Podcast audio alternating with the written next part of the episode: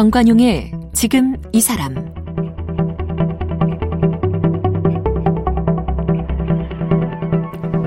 여러분 안녕하십니까 정관용입니다. 시내버스, 노선버스 그 풍경도 참 많이 바뀌었죠. 요새는 뭐 교통카드로 차비 계산하고요. 정류장 안내는 위성으로 미리미리 쏴줘서 정류장에서 보면 내가 탈 버스가 언제 오는지 금방금방 알 수 있죠. 또 내릴 승객들 미리 배를 누르면 자동으로 문이 열리고요. 하지만 불과 얼마 전까지만 해도 버스 안내양이 있었고요. 차비를 뭐 회수권, 토큰 이렇게 냈던 시절들도 있었습니다. 이 노선 버스는 동네 구석구석을 달리고 오가는 거리도 길기 때문에 버스 안에서 만나는 사람도 참 다양하고 그만큼 이야기거리도 많은데 이런 그 오래된 노선 버스 이야기를 기록에 남기는 분들이 있네요.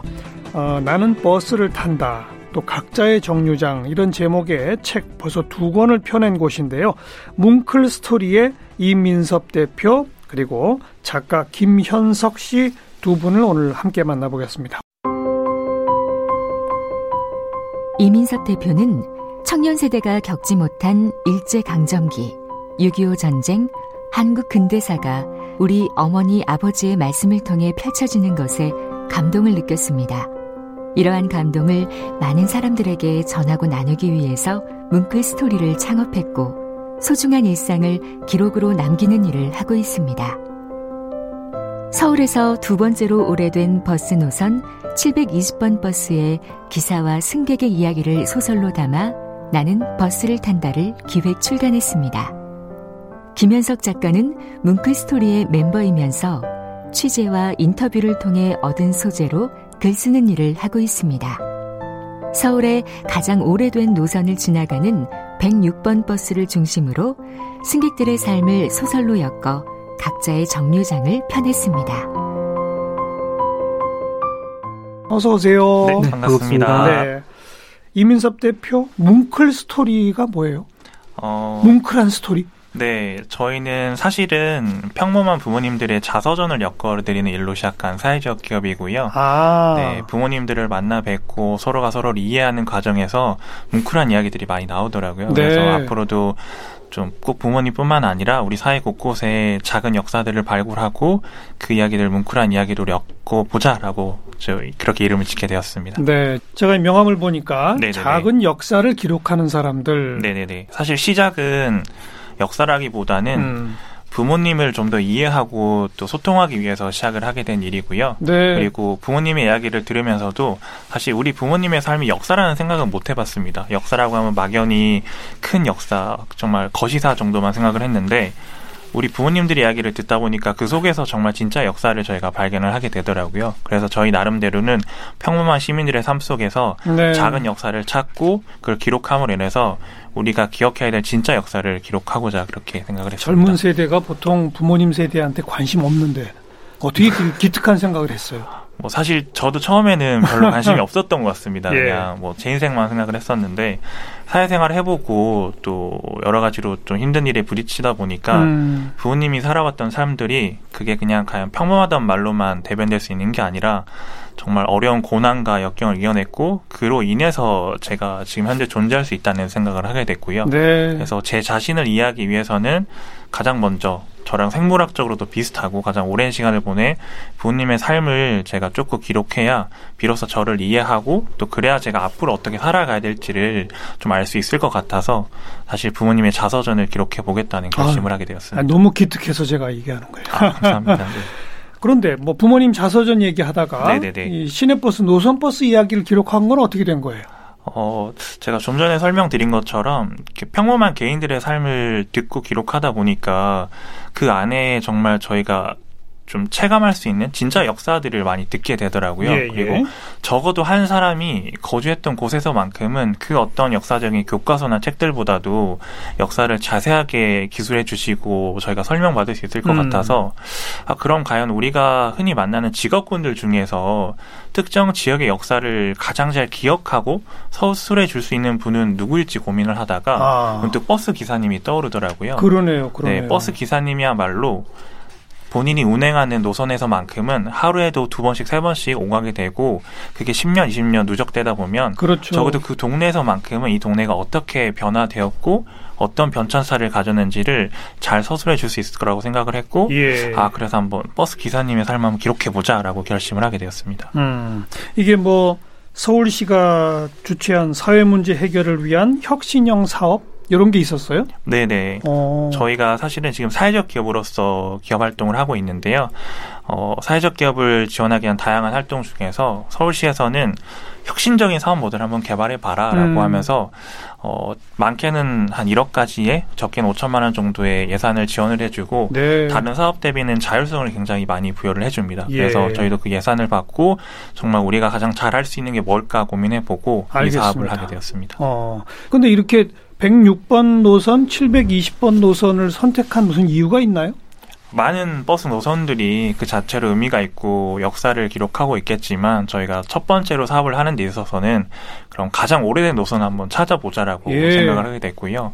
근데 생각보다 버스에 대한 기록들이 많이 없었습니다. 음. 공무원들도 잘 모르고 그래서 저희가 수소문을 하다가 버스 매니아로 알려진 이제 김은배 씨라는 개인이 계시는데 저희가 그분에게 자문을 요청을 했고 그분께서 106번이 서울시에서 가장 오래된 노선이고 오. 720번은 두 번째로 오래된 노선입니다라고 말씀해 주셔가지고 오. 저희가 일단 시작을 하는 데 있어서는 가장 오래된 두 노선을 통해서 한번 이야기를 기록해 보자라고 해서 두 노선을 정하게 되었습니다. 106번이 제일 오래됐대요? 네네 맞습니다. 언제 네. 만들어졌대요? 그러면 혹시 어... 그런 기록이 있대요? 그 106번 버스는 그 이전에 12번 버스였고 또 그 이후에는 13번 버스였는데요. 어디서 어디까지 가는 거예요? 경기도 의정부시 가능동에서 서울 종로 5가 사이로 왕복하는 버스입니다. 음. 근데 이 버스가 다른 버스들은 노선이 변경이 되는 경우가 많은데 106번 버스는 아주 사소한 부분을 제외하고서는 거의 그 노선이 달라지지 않아서 네. 서울에서 가장 오래된 버스 노선이라고 합니다. 예. 이게 저 버스 준 공영제가 되면서 노선 번호가 다 바뀌었잖아요. 네, 맞습니다. 출발지, 도착지 뭐 이런 거를 상징하는 네네네. 번호로 바뀌었죠. 네네네. 그 이전에는 그냥 그 버스 회사들이 자기들 마음대로 막 번호 붙이고 그러지 않았었어요? 네, 그랬던 것으로 알고 음, 있습니다. 106번이 제일 오래됐고 720번이 두 번째다? 네, 네, 맞습니다. 720번은 어디서 어디까지 가는 겁니까? 720번은 은평구 진관동 차고지에서 출발을 하고요. 그래서 서울의 가장 중심부를 이제 서대문부터 종로 쪽 라인을 지나서 동대문구 다음 심리에서 해차를 하는 버스입니다. 이게 옛날에 아마 154번 뭐 이런 거 아니었어요? 네, 154번 그리고 155번이었는데 이제 어. 공용제가 되면서 현재 720번 노선으로 제가 바뀌었습니다. 어렸을 때 네. 독립문 그쪽에 살았거든요. 아, 그 앞에 지나다니던 154번, 네네네. 155번 버스예요. 네네네네. 그게 이제 번호가 바뀌어서 720번. 네네네. 네. 버스 기사분들을 그럼 많이 만났겠어요? 그 기사분들이 어때요? 자기들 이야기를 담는 책을 만들겠다니까 뭐라 그래요? 처음에는 사실 저희도 걱정을 많이 했었고요. 이런 일이 한 번도 없었기 때문에 음. 운수회사에 연락을 했을 때 과연 저희를 반갑게 맞아 주실까라는 걱정을 했는데 다행스럽게도 운수회사 대표님부터 제 기사님들까지 정말 저희를 영렬, 열렬히 환영을 해주셨고요. 네. 사실 106번 버스 같은 경우는 안타깝게도 코로나 시국 때문에 저희가 기사님들을 많이 만나뵈지 못했고요. 음. 720번 버스 같은 경우는 저희가 차고지에 어, 저랑 작가님들 한 2주 정도 거의 거주하다시피 하면서 오. 어. 새벽 첫 차도 같이 타보고 막차도 타보고 같이 밥도 먹고 휴게실에도 같이 머물면서 예. 거의 뭐 가족처럼 지냈었고요.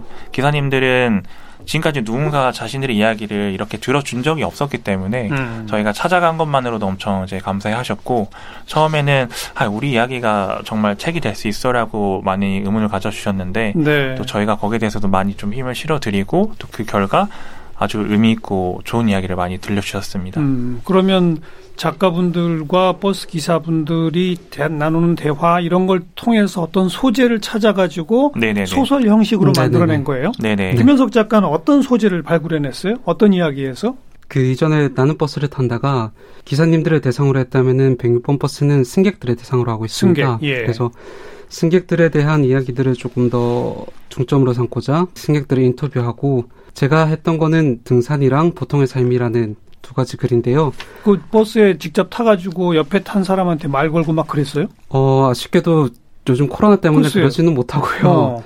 그 저희가 그 어떤 지역을 지정해서 거기에 대해서 글을 썼는데 그 지역에 사시고 저희가 필요로 하는 내용과 좀 유사한 사건들 겪으신 분들을 저희가 직접 찾아뵈서 어. 아, 인터넷을 통해서 뭐 메시지를 주고받거나 아니면 영상으로 통해서 그런 인터뷰를 대신했습니다. 그러니까 이 버스가 지나가는 노선의 지역의 네. 역사 네네 그런 걸 담은 이야기를 갖고 있는 사람들. 네네네. 어, 그렇죠. 그 중에 한 얘기가 어떤 얘기예요? 등산이라는 그래서 어, 이 글이 IMF에서 실직을 하시고 음. 산을 오르시는 분들에 대한 이야기를 담은 내용인데 어, 어떤 분이랑 이야기를 나누다 보니까 90년대 도봉산쯤에 IMF로 실직하신 분들이 많이 오갔다고 하더라고요. 그럼요. 몇 년생이 혹시 김현선 작가? 저는 91년생입니다. 91년생? 네네. 7, 8살 때 얘기네요. 그때가. 네, IMF 터지고. 네, 많이 어. 어렸을 때 얘기죠. 그래서 뭐 저희 아버님이나 관련된 어르신들 이야기도 많이 수집하고 네. 그분들은 어찌 됐든 IMF 를 직접 겪으신 분들이니까요. 그분들이 또, 네.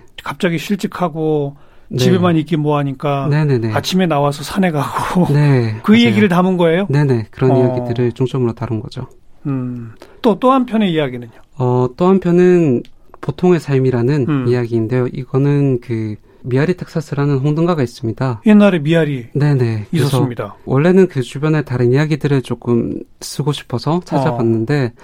아무래도 거기서 정보를 주시는 분들이나 이야기 나누신 분들 이야기를 들어보면은 가장 많이 이야기되는 게 바로 그 장소더라고요. 예. 그래서 처음에는 아, 그래도 이 이야기를 담아도 되는 건가, 담을 음. 수 있을까, 어떤 논란거리가 조금 더 생길 것 같아서 주저를 했는데 우연찮게도 그 한 기사를 봤거든요. 그런 홍등가에서 일하셨던 할머님이 그곳에서 어떤 삶을 겪으셨고 왜 어. 그곳에서 일하게 되셨는지에 어. 대한 이야기를 담은 특집 기사였는데 그 이야기를 보면서 제가 좀 많은 반성이라고 해야 될까요? 느낀 바가 좀 많더라고요. 음. 그래서 그분이 남편이 어떻게 바람이 나셔가지고 음. 두고 남편이 그 가족을 두고 서울로 올라가셨대요. 네. 그래서 어떻게 해야 되나 싶다가 이제 남편을 쫓아서 서울로 올라왔는데 그러면서 처음에는 의도치 않았는데 어떻게 어떻게 흘러가다 보니까 음. 그곳에서 일을 하게 됐다고 하더라고요. 어. 그래서 처음에는 벗어나려고도 많이 했고 그렇게 막 하다가 또 안 돼서 다시 돌아오시고 또 그러니까 그런 뭐, 먹고 살 길이 막막하다 네네. 보니 예. 또 아이들도 있고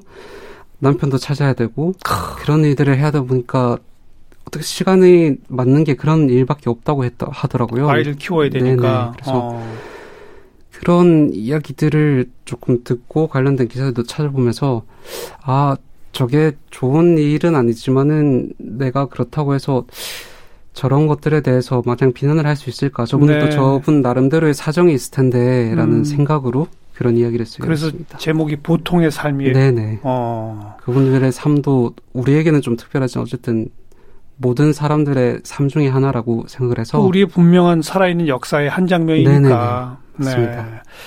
그 각자의 정류장이 그 106번 노선 버스가 지나가는 지역 지역마다의 이야기를 담은 단편 소설 집이라면 네. 먼저 나온 책이 버스 기사가 주인공인 장편 소설이네요. 네, 맞습니다. 이건 어떤 이야기입니까?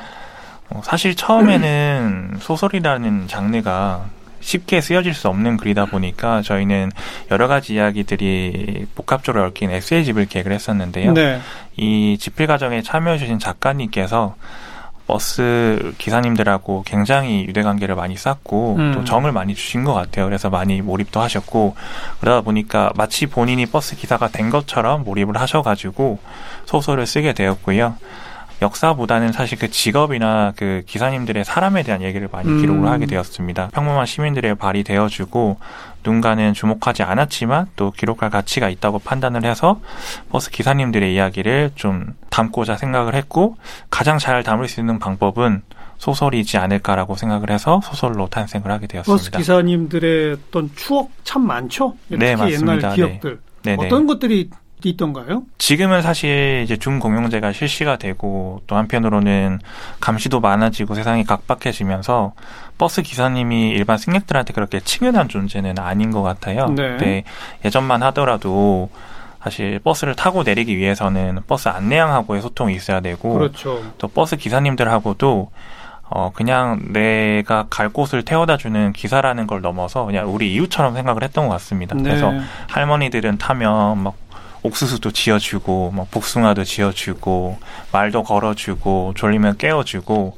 지금보다는 좀 사람 사는 냄새가 좀 많이 났던 것 같고요. 음. 기억에 남았던 이야기는 사실 정해진 노선을 가다 보면 어, 출퇴근하는 분들이나 또 등하교하는 학생들 많이 태우게 되는데 당연하죠. 어, 유독 눈이 가는 학생이 있다고 하더라고요. 음. 매일 아침 머리가 다소 덜 말린 상황에서 음. 정해진 시간에 버스를 타서 거의 이제 잠이 덜 깬 상태로 가는데 매일 똑같은 모습을 하다가 뭐 조금 늦게 탔다거나 혹은 얘가 원래는 이 시간에 버스를 타야 되는데 안 보이면 버스 기사 혼자 막 조마조마한다고 하더라고요. 어. 그래서 그러다가 버스를 타면 괜히 나 혼자 반가워서 안심을 하게 되고 음. 그리고 어느 날 뭐 좀 표정이 안 좋다든가 머리가 평소보다 더 덜 말려서 급하게 나왔다든가 하면 운전을 더 조심스럽게 해주는 거죠. 네. 꾸벅꾸벅 졸면 넘어지지 않게 또 코너를 돌 때도 조심해주고 그렇게 하다 보면 또 서로 인사도 하게 되고 나중에는 뭐 10년, 20년 지나고 나서도 서로 인사를 주고받고 안부를 나눌 수 있는 그런 그러니까 학생으로 타던 아이가 네. 10년, 20년 지나면 직장인이 되고 네, 그렇죠. 애 아빠가 되고 뭐 이 모습을 그대로 다 볼 수도 네네. 있는 거 아니에요? 성장하는 모습을 다 보게 된다고 하더라고요. 음, 네. 음. 버스 운전 기사분들이 제일 힘들어하는 건 뭐였어요? 가장 큰 어려움은? 사실 중공용제가 되고 버스 기사님들의 처우가 많이 개선이 되기도 했지만 굉장히 빡빡한 스케줄에 쫓겨서 운행을 하고 계시거든요. 지금도? 네. 어, 또 하루에 몇 시간쯤 운전하세요? 하루에 거의 12시간 가까이 네, 우와. 2교대로 일을 하시기 때문에 아이고. 거의 12시간 가까이 운전만 하시고요. 어, 720번 노선이나 106번 같은 경우는 또 역사도 오래됐지만 노선의 길이도 길어서 네. 운행 시간이 굉장히 길거든요. 한번 네. 출발해서 돌아올 때까지 몇 시간쯤 걸려요? 어, 720번 버스는 거의 한 3시간 반 정도 걸리는 걸로 알고 있습니다. 106번은요? 106번 버스는 제가 직접 타보기도 했는데요. 차가 안 밀린다면은 3시간 정도. 3시간? 네, 밀리면은 4시간 그 이상도 네. 걸릴 수도 있고요. 와, 4시간? 네. 그럼 네네. 3, 4시간 동안은 1초도 쉴 수가 없는 거잖아요. 네네. 네. 화장실도 그렇죠. 마음대로 못 가고요. 못 가는 거죠. 네. 어. 그러니까 회차지에서 또 정해진 화장실이 있는 게 아니라 그 지역에 건물에 경비 아저씨랑 친분을 좀 쌓아야 음. 화장실을 쓸 수 있게 되는 거죠. 그러면 승객들한테 양해를 구하고 정말 헐레벌떡 뛰어가서 그렇죠. 화장실을 급하게 해결을 하고 예. 어, 차고지에 돌아와서도 밥 먹기 위해서 주어진 시간이 20분에서 30분 정도밖에 되지 않습니다. 저런 네, 음. 네 급하게 밥을 먹고 그리고 아무리 더워도 물을 마음껏 드시지 못합니다. 화장실을 마음대로 네, 못 화장실을 못 가기 때문에 음. 얼음물을 얼려가고 사탕으로 대신하고 그런 고충을 많이 겪고 계시더라고요. 그럼 그렇게 3시간, 4시간 걸리는 코스를 하루에 한 세 번 이상 네네네. 이렇게 운행하시는 거군요. 네네네. 어, 차가 막히는 게 제일 힘들다고 그러지 않아요? 아마 그러시겠죠. 그 가장 걱정되는 부분이 정해진 시간에 정해진 종류장에 못 가는 게 굉장히 신경 쓰인다고 하시더라고요. 음. 그래서 아마 차가 막히는 게 그분들로서도 굉장히 염려되는 부분이 아닌가 싶습니다. 또 고장이 나거나 차가 네 맞습니다. 네. 아니면 사고 나는 거 그런 네네. 얘기들은 못 들었어요? 어, 사고가 사실 일반인들은 한 10년에 한 번 정도 사고를 겪는다고 하더라고요. 음, 평균 그만큼 네 음. 운행하는 시간이 적을 테니까 그런 평균이 이제 측정이 되는데 버스 기사님들은 한 3년에 한 번 정도는 사고를 겪게 된다고 하시더라고요. 어. 근데 우리가 혼자서 자가용을 운전하다 사고 나면 그 사고로 인해서 영향받는 사람이 사실 소수이지만 버스는 통행에도 방해가 되고 그걸 타고 다니는 승객들도 있고 또 앞뒤 배차 간격도 있다 보다 보니까 심적으로 굉장히 큰 부담을 안게 되는 걸로 알고 그렇죠. 있습니다. 네. 네. 그래서 본인이 사고 나면 또 운수 회사의 이런 평점에도 영향을 끼치기 때문에 사실 저희가 생각하는 것보다는 많은 압박감 속에서 운전을 하고 계십니다. 음, 그래도 과거보다는 중국경제 이후에 어, 처우가 많이 좋아져가지고 네네네. 요즘은 버스 기사 되기도 굉장히 힘들다면서요? 네, 맞습니다. 경쟁률이 굉장히 치열하다고 들었어요. 네, 지금은 워낙 하고 싶어 하시는 분들도 많기 때문에 음. 누군가 퇴사를 해야만 신입 사원을 뽑을 수가 있는데 이제는 퇴사하는 것 자체가 워낙 흔치 않아 가지고요. 신입 사원들이 특히 서울에 있는 운수회사에 들어오는 건 굉장히 어렵고 또 하나 이제 정년일 다 채우신 분들은 촉탁 사원이라고 해가지고 음. 1년 단위로 연봉을 조금씩 깎아가면서 정년 이후에도 네, 계약을 연장하는 방법이 있어서 어. 그분들에게 있어서는 또 자기의 노후를 보장할 수 있는 좋은 제도이긴 하지만 또 그만큼 젊은 기사님들에게 있어서는 채용을 시도할 수 있는 그런 그렇죠. 기회가 좀 줄어드는 반대 효과도 있는 것 같습니다. 여성 기사분들도 많아졌죠? 네네 네. 많이 늘어났습니다. 어, 여성 기사분들이 이제 저희가 만나뵌 운수해달 같은 경우는 어, 한10% 내외 정도인 것 같고요. 사실 저희도 버스 기사라고 하면 남자 기사를 먼저 떠올리기 때문에 선입견을 갖고 여러 가지 질문을 드렸는데 어, 여성 버스 기사님들은 남자 여자의 차이가 아니라 음. 개인의 성향의 차이이고 또 남자라고 해서 꼭 운전을 남자답게 우리가 말하는 말은 남자답게 하는 게 아니라 뭐 개인의 성향에 따라서 누구는 더 부드럽게 하기도 하시고 누구는 더 와일드하게 하게 하시기도 하시고 또 대체적으로 아직까지는 사회적 편견 때문에 여성 기사분들이 드문 사회인데 또 그만큼 어려운 길을 걷고 계셔서 더 많은 자부심을 보여주기도 하셨습니다. 네. 네. 이 버스 운전하시는 분들이 이 신체적으로 뭐 건강상의 문제라든가 내지는 직업병이라든가 그런 질환들은 없던가요? 어, 아무래도 이제 아까 말씀드렸다시피 화장실을 네, 화장실을 많이 못 가는 문제 때문에 이런 관련된 질병들이 좀 있으신 걸로 알고 있고요. 그리고 보통의 사람들처럼 동일한 시간대에 잠을 자고 또 낮 시간에 일을 하고 음. 네, 정해진 휴일이 있는 게 아니라 좀 스케줄이 좀 다르다 보니까 어떨 때는 이제 새벽부터 네. 일하셔야 네네네. 되고 또 어떨 때는 심야까지 일해야 되고 그죠? 네, 어. 그런 면에 있어서 아무래도 좀 스케줄이나 컨디션 관리에 어려움을 겪으신 분도 계시고요. 또 예전보다는 많이 줄어들었지만 좀 승객들을 상대하면서 여러 가지 스트레스를 겪다 보니까 그런 정신적인 부분에 있어서 어려움을 호소하는 분들도 많이 계신 걸로 알고 있습니다. 최근에 마스크 안 쓰고 버스 타려고 하는 음, 분들 네. 기사분들이 뭐라고 하다가 막 구타당하기도 하고 네. 네네 그런 그렇죠. 봉변 당하시는 분들도 많이 있죠 기사분들 네네 굉장히 많죠 요즘에야 그 가림막 같은 게 쳐져 있어서 그나마 직접적인 폭력에서는 조금 피할 수 있는데 예전에 그런 게 없었을 때에는 뭐 술을 드시고 타셨던 분이 자기 마음에 안 든다고 그냥 구타를 하셨던 경우도 아이고. 있고 음. 그런 일이 굉장히 빈번했다고 하더라고요. 네. 네. 뭐 술 취해가지고 차에 타서 네네. 막 토해놓기도 하고 아, 네. 그런 일도 있잖아요. 네네, 그럼요. 그런 해코지들을 많이 하는데 그 승객분들이 그거를 처리하는 게 당연히 버스 기사가 해야 될 일이라고 그러니까요. 생각하시더라고요. 어. 그래서 그런 부분에서도 굉장히 많은 스트레스를 받으시는 것 같기도 하고 그랬습니다. 음, 승객들이 버스 기사한테 가장 큰 스트레스 요인인데 네네. 반대로 또 승객 때문에 그나마 보람 느끼시는 분들도 많죠. 네네. 그렇다고 하더라고요. 어, 제가 재밌는 그 이야기가 지금 떠올랐는데요. 사실 특히 720번 노선 같은 경우는 종로 일대를 지나기 때문에 비슷한 지역을 지나는 노선이 710번 말고도 많이 있습니다. 많이 있죠. 근데 어. 신입 기사분이 720번 버스를 처음 운행을 했는데 앞에 뒤에 같은 지역을 가는 노선이 버스가 오는데도 자꾸 자기 버스에만 사람들이 탄다고 하더라고요. 음. 그러니까 본인은 빨리 승객을 태우고 스케줄에 늦지 않게 가야 되는데 자꾸 손님이 많이 타고 내리니까 좀 늦어지게 되고 괜히 승객들을 원망했다고 하더라고요. 아, 왜 다른 버스도 있는데 내가 운행하는 버스만 타냐고 했는데 그 이유를 저희가 듣게 된 게 어, 지금 우리나라가 문맹률이 많이 이제 떨어져 있긴 하지만 여전히 나이가 드신 분들 중에서는 숫자나 글씨를 잘 못 보시는 분이 계신다고 하더라고요. 네, 네. 그런 분들은 버스의 번호나 글씨를 보고 버스를 타는 게 아니라 어. 내가 봤던 버스의 모양이나 어. 그리고 기사님들의 얼굴을 보고 버스를 탄다고 아, 하더라고요. 아, 그런 분들이 있어요. 네, 아직도. 그래서 어. 내가 가고 싶은 곳을 다른 버스를 타면 좀 더 편하게 빨리 갈 수 있겠지만 그 버스가 어떤 버스 잘 모르시니까 익숙한 얼굴의 기사님이 올 때까지 혹은 익숙한 형상의 버스 번호가 보일 때까지 기다리셨다가 그 버스를 타고 다니시는 거죠.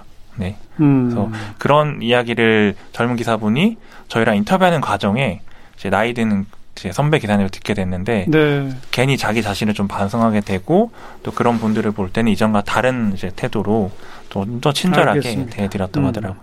이게 지금 720번, 106번 두 개의 소재로 두 권의 책을 펴냈는데 앞으로의 계획은 어떻게 됩니까?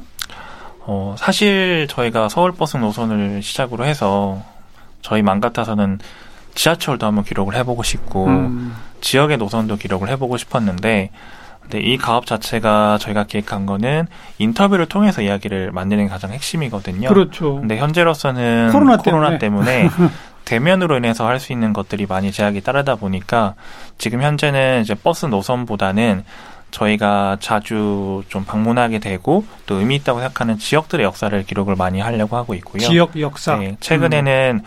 대전에 있는 소재동이라고 100년 정도 된 오래된 철도 관사촌이 있습니다. 그래서 그 철도 관사촌을 통해서 어, 우리가 때로는 부끄럽다고 해서 쳐다보지 않으려고 했던 진짜 근대사와 현대사 이야기를 예. 저희만의 방식으로 인터뷰하고 기록하려는 시도를 하고 있습니다. 음. 김현석 작가는 이번에 여기에 참여해 보면서 어떤 걸 느꼈어요? 제가 이 106번 프로젝트에 참여하면서 일단은 버스라는 것에 대한 의미를 좀 다시 새겨보는 과정이 된 것 같아요. 요즘 제가 몇 번 버스를 타긴 하지만은 버스라는 게 어, 그냥 타면은 목적지에 도착할 때까지 그냥 휴대폰을 만지거나 책을 보고 하는 그런 지나가는 장소였거든요. 그렇죠. 근데 생각을 해보면은 처음 버스를 탔을 때는 굉장히 어렸을 때 버스를 탔을 때는 그 버스 자체가 또 하나의 재미였거든요. 신기하고. 그래서 음. 버스를 타면은 뭐 좌석을 구경하기도 하고 어디를 지나가는지 살펴보기도 하고 그렇죠. 풍경이나 그런 것들을 또 이렇게 보면서 여기에는 뭐가 있고 그런 것들을 알아가고 했었는데 이 그 전까지 잊고 잊고 있었던 게 이제 이 버스를 타면서 좀 새로이 되새기지 않았나 음. 그런 계기가 된 것 같기도 합니다. 버스 기사분도 다시 한번 보게 되고 그죠? 네네 그렇죠. 그 일단 저희가 그 이전에 있던 버스 책을 봤었기 때문에 이제 뭐 버스를 타면은 괜시리 저 버스 기사님은 어떤 삶을 사셨을까 한번 생각해 보게 되더라고요. 음. 옛날 학창 시절에 버스 타고 통학 안 했어요? 저는 지하철 탔어요? 아니요 학교가 가까워서 걸어 다녔습니다. 이 대표 네, 저는 버스를 항상 타고 다녔었습니다. 그 학창 시절 버스 탔을 때 꼭 네. 비슷한 시간대에 타는 여학생 때문에 막 가슴 두근거리고 그런 적 없어요? 저는 사실 이제 여성보다는 처음에 버스 기사님들을 보고 음. 가슴이 두근거렸던 것 같아요. 음. 제가 몸체가 작았을 때 음. 버스는 굉장히 크잖아요. 그 큰 버스를 운전하시는 네. 멋진. 네. 그리고 그 기어봉이 저는 그렇게 멋있어 보였거든요. 지금은 예전보다는 좀 많이 짧아졌는데 예. 커다란 기어봉을 막 멋있게 움직이시고 예. 많은 승객들을 딱 태우고 가는 모습을 보면 어 사실 버스 기사의 이제 꿈도 한번 꿔봤던 적이 있고요. 그렇죠. 네. 그래서 그런 기억들이 일을 하면서도 다시금 좀 새록새록 떠올렸던 기억이 있습니다. 알겠습니다. 이처럼 이렇게 소소한 우리 일상의 한 장면 그리고 한 공간 그리고 한 순간 네. 뭐 이런 거기서 만나는 분들 이런 네. 게다 풍부한 이야기거리가 된다. 네네. 이제 이걸 기록할 수 있겠네요. 자, 뭉클 스토리의 이민섭 대표, 또 작가 김현석 씨 두 분 고맙습니다. 네, 감사합니다. 감사합니다.